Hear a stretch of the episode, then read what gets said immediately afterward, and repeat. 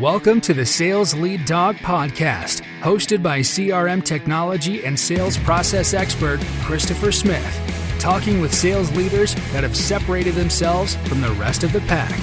Listen to find out how the best of the best achieve success with their team and CRM technology. And remember, unless you are the lead dog, the view never changes. Welcome to Sales Lead Dog. Today I have joining me Sophia Kim of Centauri Health Solutions. Sophia, welcome to Sales Lead Dog. Thank you. Thank you for having me. Very excited to have you on the show. Sophia, tell me about your current role as Chief Revenue Officer and Centauri. Sure, absolutely. Chief Revenue Officer, I'm responsible for all of the sales and marketing functions that happen at Centauri. And uh, Centauri as an organization was founded on the belief that we could simplify healthcare and make um, make better healthcare accessible to more people.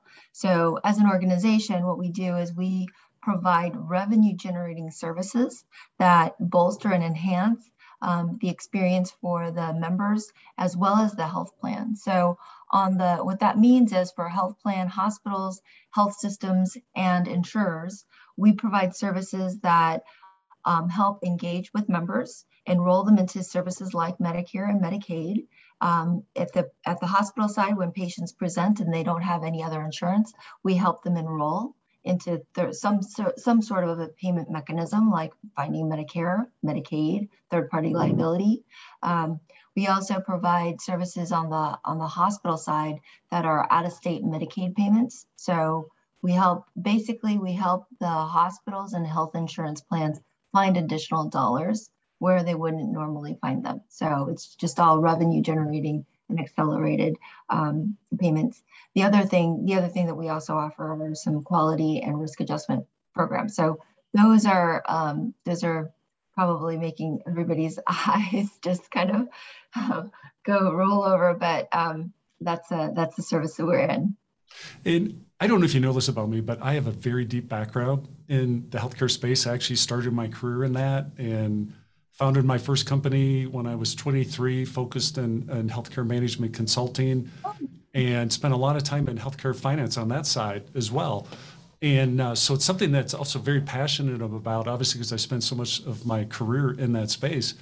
For people that may not be aware of this, th- that is a huge, huge issue for uh, for healthcare, for hospitals, you know, for someone coming in, just really helping them navigate a very complex uh, journey, you know, trying to figure out all the whole payment side. It is a huge deal what you guys do. It is. It's a it's a very interesting space, and I would have never if somebody had said in college, "Hey, you're going to end up selling risk adjustment services to a health plan," I would be like, "You're crazy. I have no idea what that is." Right. But you're absolutely right. It's a it's an intriguing space. The more I learn about it, the more I know that I, there's more to learn, yeah. and you know, healthcare in the United States is a very difficult thing. Right. There's so many different facets to it, and I think all the help that we can get, um, you know, Centauri Centauri's whole thing is that we have a we have a passion to serve and a power to solve, and so with that, armed with that, we're out there trying to help people, you know, get the benefits that they deserve.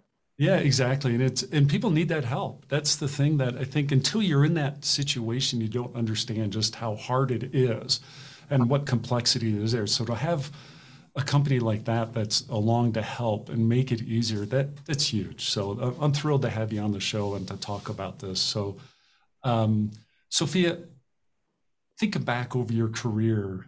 Um, what are the three things that have really contributed to your success? I want to say flexibility, um, curiosity, and uh, passion.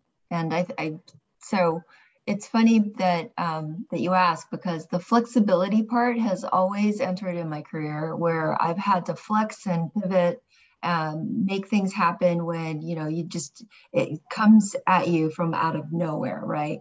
And over the years, you can see, um, I can see that I've had to really be that my my phrase is be like water, and the reason why I choose that is water, when you fill it into a container, it takes the form of whatever container is there, right? So whether it's a round shape or a square shape or triangular or whatever it is, it takes on the, the form of the environment that it's in. And so I truly believe that. I try to, you know, coming in um, to an organization, I really try to understand what the organization's like, what the culture's like, and, you know, try to be like water, right? Fill the gaps where there needs to be, uh, where they need to be filled, um, be the support where I need to be the support, be the nourishment where I have to provide nourishment. And so um, that's, you know, that all comes in with flexibility. And I think, you know, passion, you really have to have a passion for something that you do. And without it, you are going to find something's missing in your life. And so in order to work the, the hours that we work and the, you know, have the drive, I really think you need to be driven by passion. And so I, uh, I always say, you know, at Centauri, we do well by doing good. And that's something that really I've um, I've strived to to continue to do in my life, right? Which is be happy about the things that we're doing in our work life, and then it'll it'll flow over to your your regular life, right? Oh yeah, yeah. You know, I think you're the first guest I've had on the show, over 50 guests, that has answered that question with flexibility. And I love that answer. Be like water. That that I'm gonna steal that. I'm staring right now. I'm gonna steal that.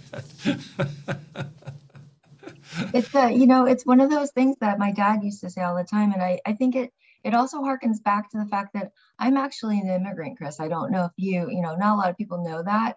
Um, I came to the U.S. when I was two. I wasn't born here, but I feel like I'm pretty native coming here right. when I was two.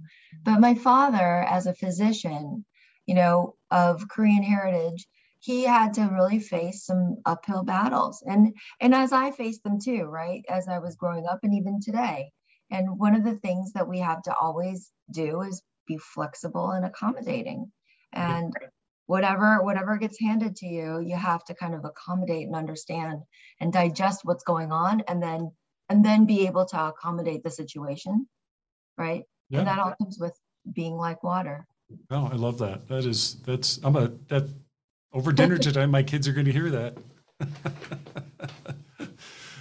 How'd you get your start in sales? By accident. By accident. So by uh, by trade, actually, I grew. You know, in college, I was an English major, so it was had nothing to do with sales. Had nothing to do with anything I started with. But right out of college, I got my first job was with Andersen Consulting, and so as a consultant, I was taught to do you know, programming and systems design and business requirements and things like that. And so I got into um, financial services at the time because I started off in New York. And financial services then kind of led into a project with a large healthcare insurer. And that project kind of spun off into another healthcare project.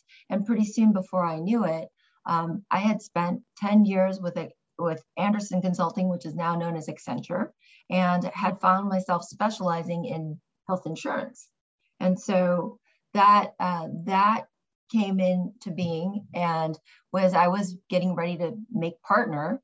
Um, I found myself with two kids, right, married, uh, with a toddler and a, a newborn, and trying to make partner, and it was just untenable.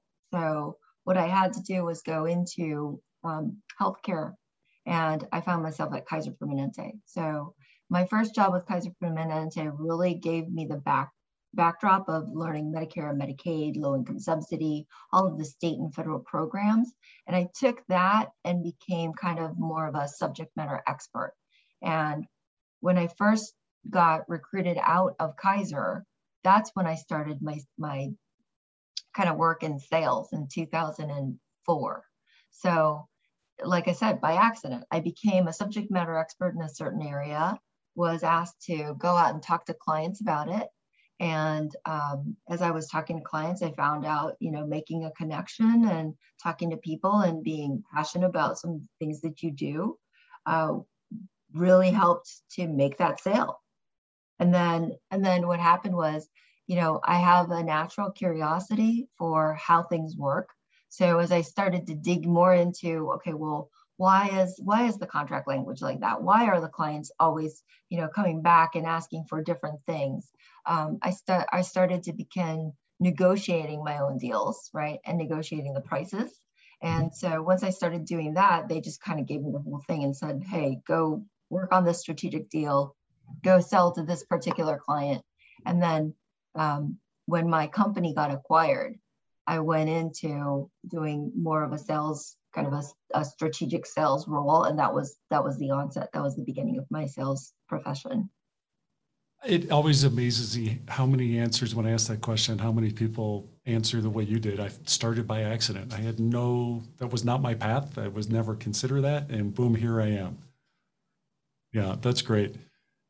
Looking back at those early days in sales and knowing what you know now, what do you wish you had been taught back then that would have made your journey a little bit easier?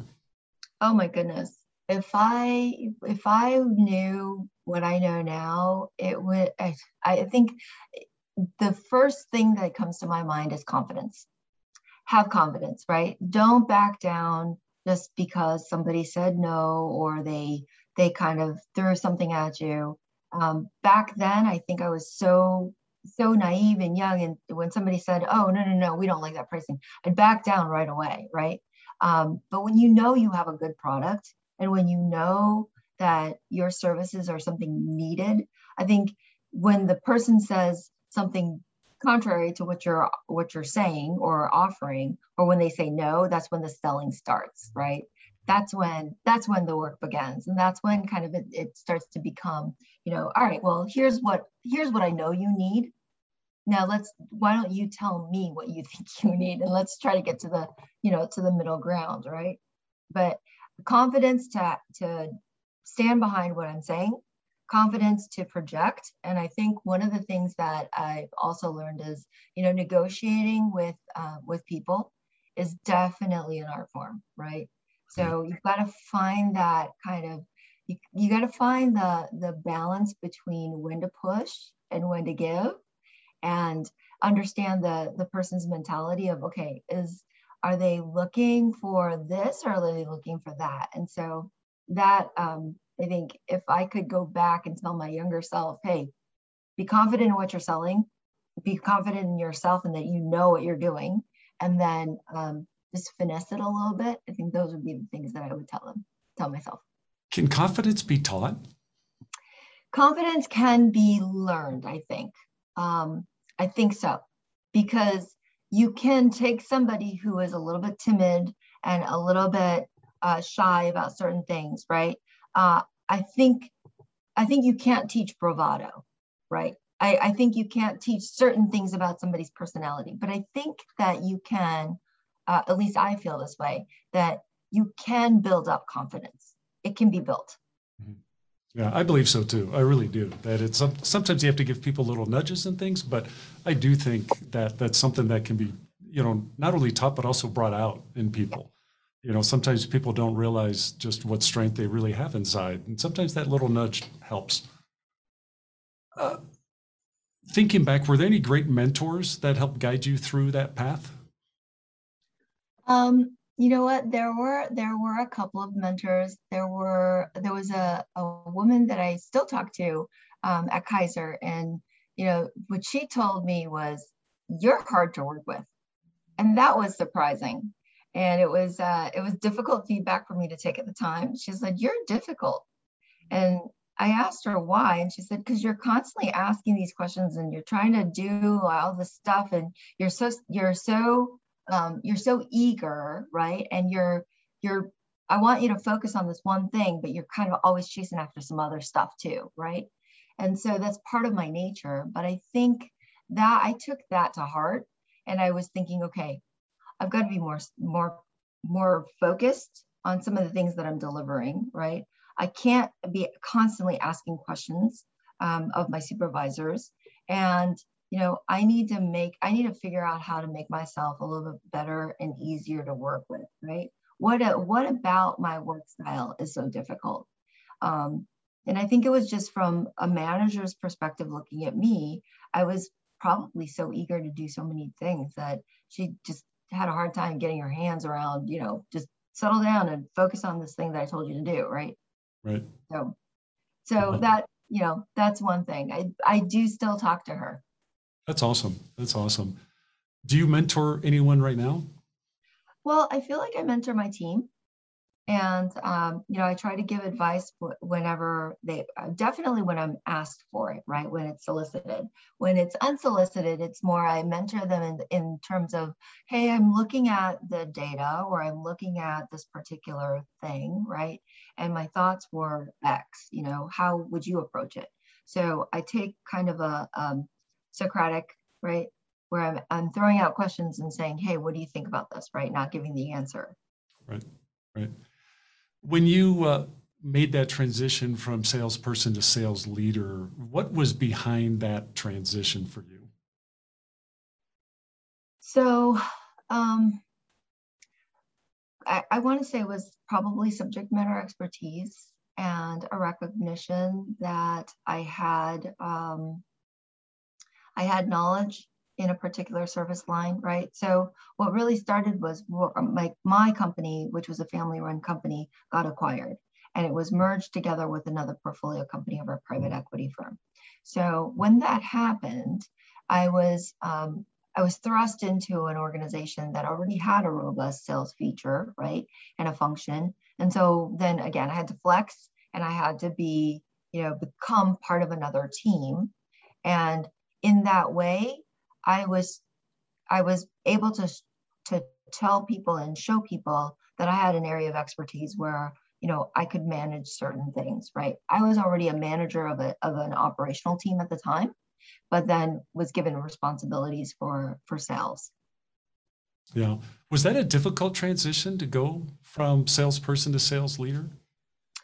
Not really, not for me. Um, simply because I was already used to managing. I think I think the difficult part or the the learning right the learning curve was um, measurement right? Because for salespeople it's not very easy in terms of measuring success other than wins right? So you you look at okay well how many accounts did you have? How many leads did you have? How many calls did you make? Okay but not all successful people right or not all successful reps have to make you know 10 phone calls for one lead to get to get converted, right? You could do that in a shot. So that is, whereas on an operational side, you can you can tell by how many widgets get produced, right? Who's good, who's bad, who's slacking off, right? right? So you could have the salesperson who looks like they're slacking off all the time, but then they're winning million dollar deals, right? Right. right. So it's a it, it that was the difficult part. That was the the part that I was it was hard for me to to kind of get my hands around the first time. How'd you figure that out? Well, because I had to do a lot of research. So I had to do a lot of trainings and, and um, reading and looking at what what are common metrics, what are things that work, what are things that don't work, right? Um, you know, I went into sales methodology and taking a look at that. And then I know one of the questions you're going to ask me at the end is going to be about CRM. Right. And so, you know, one of one of those um, the CRM provides a function of really tracking, and it's a methodology that you follow. And so it puts standards into an area where standards are somewhat lacking. Right. What's the hardest thing for you, or maybe maybe it hasn't been hard, but what what do you think has been the hardest thing for you in terms of building a sales team as a sales leader? Which is, I think that's one of the big, the key role of a sales leader What's been the toughest aspect of that for you? The so organizational change, right? As um, when you're building a sales team, you've got to put key people into the right places. So not only are you facing the challenges of employing the right people, choosing the right talent, right? So you've got talent management, but then on top of that, I feel like the organizational structure and the culture of the company really play a big part. So what I find difficult is when I know I have an organizational structure I need to follow, right? I've got a sales team, I've got a strategic account management team, I've got certain people in certain roles, right? And then on top of that, you've got an organizational layer with, you know, your CEO or your COO or some other of your peers that are throwing other things at you and they go oh well i'm gonna i'm gonna hire these people and they're gonna do x right so it's a classic roles and responsibilities um, thing where you want to make sure that uh, everybody wants to help out, right? And especially in startup organizations or organizations that are growing and merging, you find that, well, this is my role and responsibility, and this is what I've outlined for the sales team. And here's what we're doing on the marketing team, and here's what we're doing on the account management team. Well, when you merge two organizations, right, or three or four organizations, those are repeated everywhere, and not everybody's doing it the same way, right? So, having to merge and combine that uh, on top of the talent management on top of you know calming people down about um am i going to lose my job am i going to have this right those are the things i find most challenging is the external factor because i know what i want to build right? But then how do we how do we synthesize that and how do we get the organization right overall the new organization to accept right?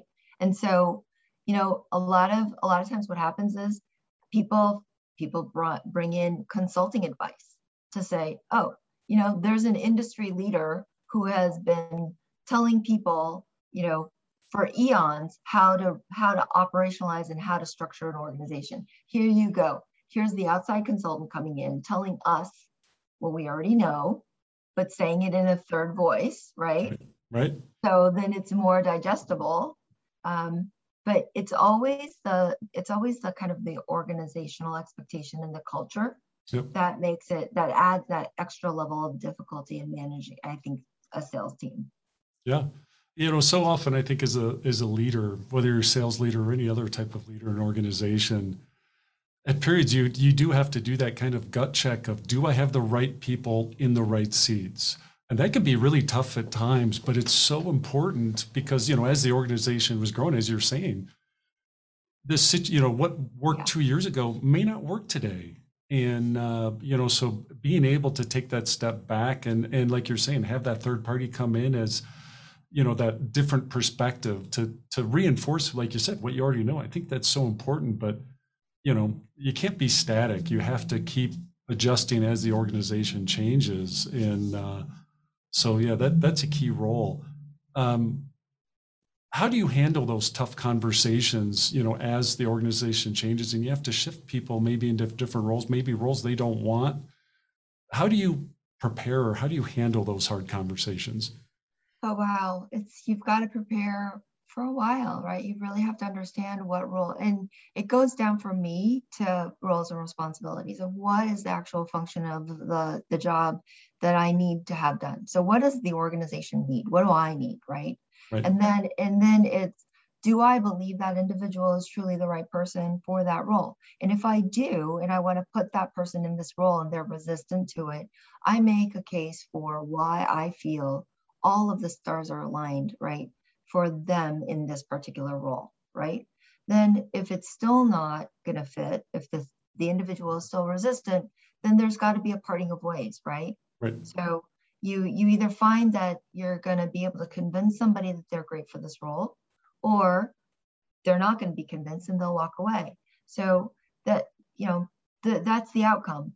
The the thing that I do to prepare for that though is to really kind of list out the pros and cons, right? Mm-hmm. Not only do you have to to make a financial argument, right, for the individual, right? How is this making sense for your finances? How does this change your mm-hmm. compensation, right? You also have to consider, well, how is this how is this going to work how is the how are you going to fit organizationally how am i positioning you for for success how is this role going to develop you as an individual and how is it going to further your career yep no, I love that. And yeah, that I think sometimes it's hard for people to understand that, you know, sometimes you may have to take a shift or a, a role that you weren't considering. Right. But in the long run, it will be the best thing for you. And, and uh, so that's great. Yeah. Um, what's the best thing about your role as CRO? Oh, the best thing about my role as CRO is probably the ability for me to set the set the track and set the vision. Uh, I really like the fact that you know when, um, and I'm very I'm very I find myself you know I would describe myself as a collaborative leader, right? So what I like is having the team members come in and come up with their ideas, and I like to watch um, that kind of come to fruition, right? So you set the vision and then you watch the team kind of make it manifest, right? So it's it's uh it's part of construction, right? You you see something, you put you put the framework together, and you have a vision of what it's going to look like in the future, and then you just kind of watch it grow. Right. I love that too. You know that uh, um, being an entrepreneur, um, it, it's very similar, you know, in that that uh, you have this vision of where you want it to go, but you can't do it on your own. You have oh, to no. have a team, and uh, being able to get everybody aligned and and rowing in the same direction and and to build something. It, it it's a tremendous feeling. Um, what's your strategy or, or for identifying those future leaders, those future people that you want to be a sales leader? What's your strategy for for picking those people out of the crowd?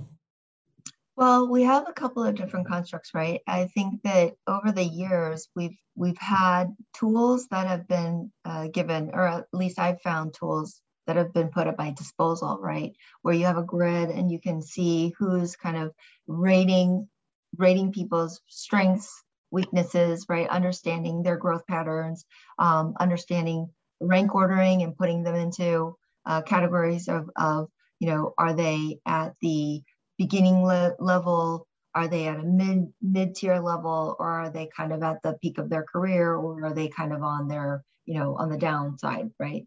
Um, and so if you do that and put them in kind of a nine box, right, mm-hmm. uh, you can find where your your team stands, and it makes you really ask yourself the hard questions, right? This this person seemed like, or I felt that this person was a star, right? A superstar. Now, when I put them and put them in the nine box and put them against other individuals, right?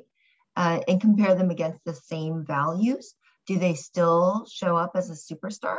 Are they still, you know, is that is that individual that is absolutely knocking it out of the park, selling million dollar deals, but everybody reacts negatively to the to the way they're boasting or you know they go around and they they make people people angry because they minimalize the the work that the other folks have done right i mean that's right. not a superstar right, right.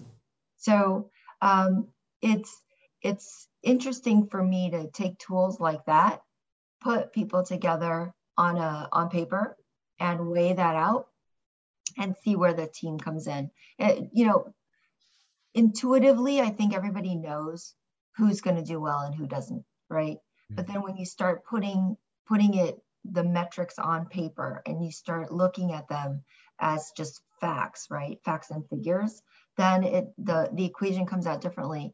And then I think you have to apply a combination of your intuition, combination of a little bit of psychology, right? And then and then apply the numbers and see where it all weighs out because I don't think that it's a, just a purely uh, mathematical equation. It can't be. No, I agree. Um, but also, you know, I think a lot of people make that mistake of relying just on their gut. Of, I think this person will make a great leader.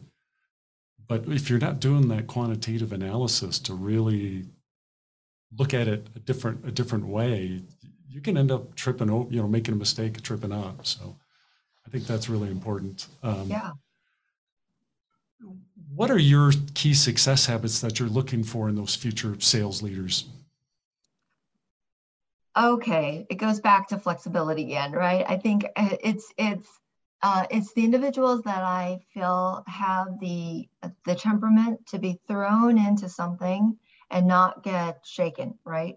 So you know situation situation is you you hire a new person they come in they're used to a certain structure and they're used to kind of doing their uh, their metrics. And I was just talking about this today, actually, is you give somebody who you interview and say, oh, great background. You're from a major, you know, competitor or major health plan. You've got all this background information. Great, right?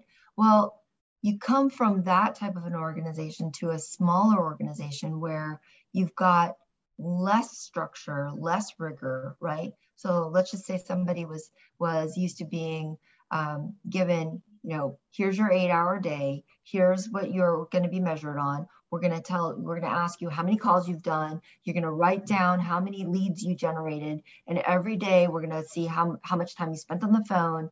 and all this kind of stuff, right? Um, you take that person and then you put them in a in an environment where we don't have call timing, right? We're not timing you on that. We don't have call timing fun- uh, functionality or technology. Um, I don't have the software to track you. I've just got a CRM. I'm asking you to kind of suss out your own leads, right? Generate your ideas, work with marketing because they're not going to feed you stuff, but come up with your ideas. And there are some people that fail, or there's some people that really thrive in it, right? And so it's um, it's finding finding the right people that have that temperament to be able to survive through that, right? In right. in my organization, we're not that huge. We're a mid-sized company. We're still growing. We have a lot of function. We have a lot of functions that need to be just done by ourselves, right? right. So the the structure and the so I'm not I'm not a three billion dollar or five billion dollar organization that can provide all of the structural supports, right? Yeah. Um, that a that a sales individual might have at those larger organizations. I know because I come from there, right? Right, right. But going yeah. into a startup, you don't have that, and so you just have to find the people that can that can really. It's either a sink or swim. Oh yeah, yeah. It it's funny as you're talking. I'm thinking, I I, I used I do a lot of consulting with startups, and a lot of the the people that come from like you're saying those large organizations, and then they come up with this idea like, hey, I'm gonna build this company or whatever they're used to coming where, hey, I had a whole team that could do this part, or I had a whole team could do that part. And now they're in a, like you're saying, a startup where it's like, it's on you. You're wearing that hat now. You've got to go build. You've got to go do the nitty gritty that you, before it was a black box because you had a whole team that just did that and handed it to you. Now you've got to do it. That is a, a shock for a lot of people. Yeah. Um, so, yeah. Funny, you reminded me of a story because um, I used to say, you are the hero that you're looking for, right? so right. you're stop waiting for somebody to come riding up on a horse and save the day because you're that person. You're the one on the horse. Get on your horse and save the day, right? Yeah. So look in the mirror and be like, self, we're gonna do this. Yeah. Oh man, I love that. Yeah. CRM, do you love it or do you hate it? It's a necessary evil. Explain. It's a necessary evil. Uh, I don't love it. I don't hate it. I think we need it. Um, I firmly believe that having structure on certain things really does help a process, right? Mm-hmm. So, uh, call me call me old school, call me grown up in a consulting organization where it was all about people processing technology, right? So I really do believe that you need the confluence of people, processes, and technology. And the CRM is that technology that provides the process for the people. Do you think there's too much emphasis put on CRM or not enough? Wow, that's, uh, I want to say that's organizationally dependent, right? Mm-hmm. So I think the CRM is only as good as the data you put in it. And the CRM is only as good as the workflows that you you utilize for it. So you can make yourself your yourself in the organization completely dependent on a CRM, which is probably not the best thing either, right? Or you could pay you could be paying for a CRM and hardly ever use it, which is also not a great thing, right? right? What ultimately what I have to use my CRM for is to make sales, right? Yeah. I have to deliver. And it has to be part of that delivery mechanism. So you know, do I hate it? Do I love it? No, it's a it's a necessary evil. Um, I think does it add additional administrative burden? Yes, absolutely. Right. I mean, is it is it harder than just writing some notes on a on a piece of paper and sticking them in your briefcase? Absolutely. But guess what? Nobody can read the notes in your briefcase, right? right.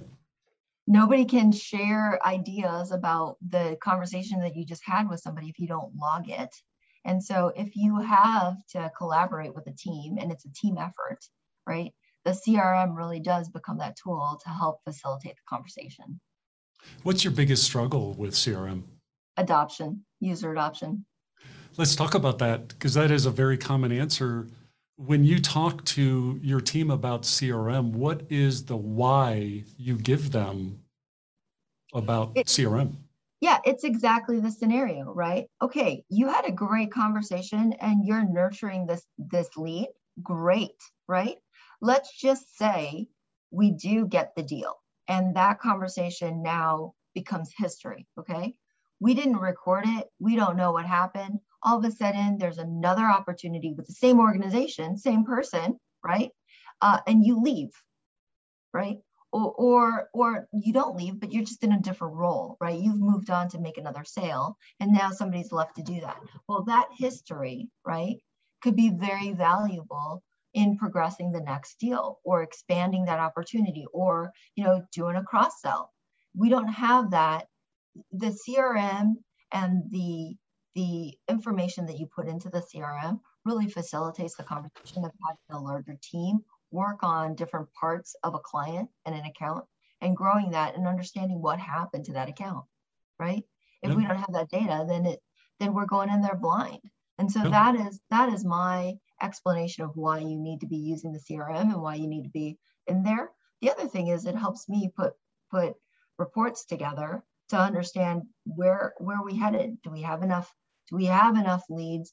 Are we filling the funnel fast enough, right? Are we closing fast enough? What's our sales cycle? All that kind of stuff would have to be done manually. Yeah. And it's, uh, um, you know, I, I tell people there's two things I always talk about when we're doing training or whatever, talking to uh, people about CRM. It's number one, if it's not in CRM, it didn't happen. It doesn't exist. Right. And number two, like taking your scenario of, well, you know, maybe you're not working this deal because um, you're moving on to a different role or whatever. What if you're on vacation? You know, like you're on your honeymoon for two weeks or whatever, and we have to get this deal done. How are we supposed to do that if the info's not in CRM? You know, how how's your team going to support you if something happens to you and you're not available? Exactly. And I've had I've had some people that you know refuse to use it and all of a sudden we show them the functionality that's in there and we say look look at the notes look at the history look at the fact that you can pull up a contract. And oh by the way you had a question about what had happened and who had spoken to this individual. Click here under you know under notes or details and their eyes light up and they go oh you can do all yes yes you can do all of that yep. and you don't have to bring your rolodex. Right. Yeah, it's like it's just hey, here's what here's you know six months ago was the last time we talked to this person. What did we talk about? Well, like you're saying, if it's buried in a notebook somewhere, who's going to find that? Who's going to know that, right? And uh, so, and I'm also a big believer in making it, um, you know, a tool, a valuable tool, not an anchor that you're dragging behind yourself. You know that if you can create that, you know, position CRM as a tool that's going to help you do your job that really drives user adoption. But if you if you've got an anchor that you're dragging behind for that sales team, it's just not going to work. Well, you, know? might as well not have it. Then. Exactly. Right? If, yeah. it's, if it's going to be a weight on the on the team, then you might as well not have it. You might as well go back to pen and paper. Oh yeah, I agree. It's like it's like it's it's a mess. It's it's not helping anybody um, if it's weighing it down. Um, have you ever been involved with a CRM implementation that was just a train wreck? And can you tell us about that? It, I don't think that there was an implementation that was a train wreck. I think that there were implementations that just the scope grew and grew and grew. And it was just one of those things where we kind of lost where we were going. Hmm. And so that you know that to me is absolute disorganization right? We had the confluence of having four different crm instances coming through and we had you know my legacy organization the legacy organization that bought us right? They bought two other companies and so we had to merge four different sales languages per se right? Right. Um, and then we had to normalize kind of all the data and yeah. then on top of that, you know, we had other people chiming in. I want, I want to do streamlined commission calculations and I want to do a finance reporting and I want this and I want that. All of a sudden we turn around and we're like, wait a minute, what we what were we get we were supposed to have this thing implemented by X date and now we're two months late and we still don't have you know the core functionality fully baked that's right. yeah that's bad right yeah. so that i think you have to you have to start with a, a firm set of business requirements. Stick to those primary requirements and then really measure your scope and and monitor the scope creep because otherwise it just uh, it causes a lot of other issues right? Yep. and the the thing that i've found is that knowing thinking that you know the workflow right and trying to force the workflow is probably it, it can be good and bad right because you you can be very set on something that you know works and you're like i need it to work this way great. But if the other organizations that you're bringing into the company doesn't work that way, right? And you're trying to force it on them, then now you're getting into a cultural war, right? Yeah. And so then it's going to become that anchor that people carry around yeah. as does no good for anybody, right? Right. right. So understanding the different workflows that come through, I think is really, really helpful. Yeah. Yeah, I'm a big believer too in in uh, even taking a step further back from the requirements and really having a clear definition of what are the strategic goals of the organization. Yep. And those become your guardrails for your CRM implementation. And, and if that functionality that people are asking for, if it doesn't directly connect to a strategic goal, then it's going to get put into a bucket and we're going to hold on to that for some future time. But we're not tackling that now because we're focused on driving our strategic goals and uh, it strips the emotion out of it. I've found, and uh, and then so you can really, um, you know, it's it's not a wish list anymore. It's all about hey, we're trying to move the needle here for the organization. Yeah. Um, and it just it changes the conversation.